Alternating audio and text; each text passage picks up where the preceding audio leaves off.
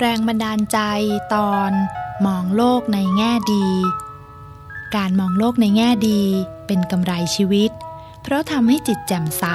เพิ่มพูนกำลังใจ ทั้งยังทำให้คนรอบข้าง มีความสุข สบายใจไปด้วย ในครั้งอดีต พระราชาองค์หนึ่งมีมหาดเล็กคนสนิท เป็นคนอารมณ์ดีมาก มองโลกในแง่ดีเสมอ ไม่ว่าจะเกิดอะไรขึ้น มหาเล็กคนนี้ก็จะกราบทูลว่า ดีพระยะค่ะ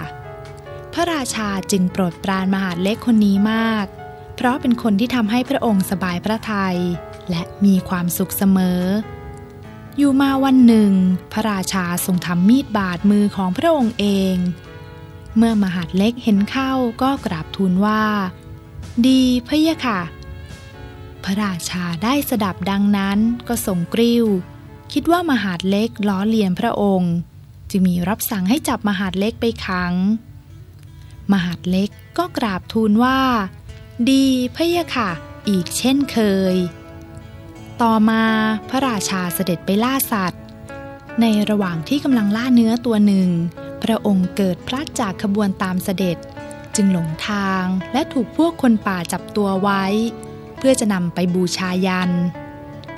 ในขณะที่กำลังจะทำพิธีบูชายันนั่นเอง หัวหน้าเผ่าก็ได้เหลือไปเห็นผ้าพันแผลที่มือของพระราชา จึงสั่งให้ปล่อยพระราชาไป เพราะพวกคนป่าถือกันว่า คนที่มีบาดแผลเป็นคนที่ไม่บริสุทธิ์ ใช้เป็นเครื่องบูชายันไม่ได้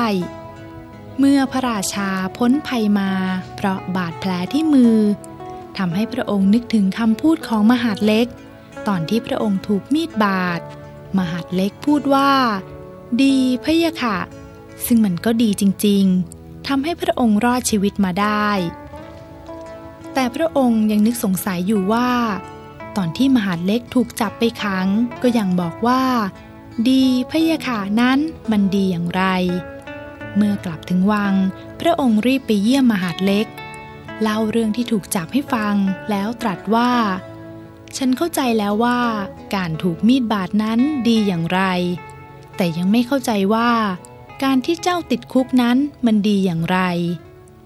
มหาดเล็กจึงกราบทูลว่า ดีพะยะค่ะ เพราะถ้าไม่ติดคุก ข้าพระองค์ก็ต้องตามเสด็จไปในป่าด้วย และคงถูกพวกคนป่าเหล่านั้นจับตัวไป พวกคนป่าเห็นองค์ราชามีบาดแผลจึงปล่อยมา แต่ข้าพระองค์ไม่มีบาดแผล คงต้องถูกเผาทั้งเป็น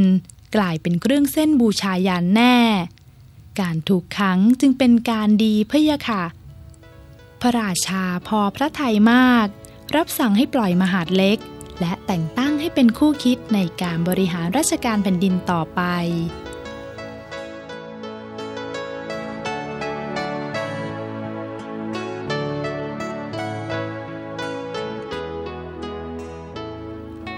คุณผู้ฟังคะ ทุกคนเกิดมาไม่อาจหลีกหนีปัญหาในชีวิตไปได้ จึงเปล่าประโยชน์ที่จะตีโพย ตีพาย เฝ้าแต่มองโลกในแง่ร้าย ให้เบื่อหน่ายชีวิต ในเมื่อทุกสิ่งทุกอย่างในโลกนี้ เป็นเพียงภาพสะท้อนความรู้สึกนึกคิดของเราเท่านั้น ดังนั้น เหตุการณ์ใด ๆ จะดีหรือร้าย จึงขึ้นอยู่กับการมองของเราทั้งสิ้น ถ้าเรามองในแง่ดี เรื่องนั้นย่อมเป็นเรื่องดี แต่หากเรามองในแง่ร้าย เรื่องนั้นก็ย่อมเป็นเรื่องร้ายได้ทันที ฉะนั้นไม่ว่าจะเกิดอะไรขึ้นก็ตาม ขอให้เราพยายามรักษาใจ รักษาอารมณ์ให้แจ่มใส มองโลกในแง่ดีอยู่เสมอ แล้วเราจะมีความสุข สงบใจ เกิดปัญญาแก้ไขปัญหาต่างๆได้ และมีกำลังใจที่จะสร้างสรรค์สิ่งที่ดีงาม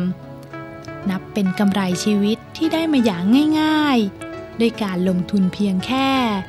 มองโลกในแง่ดีเท่านั้น「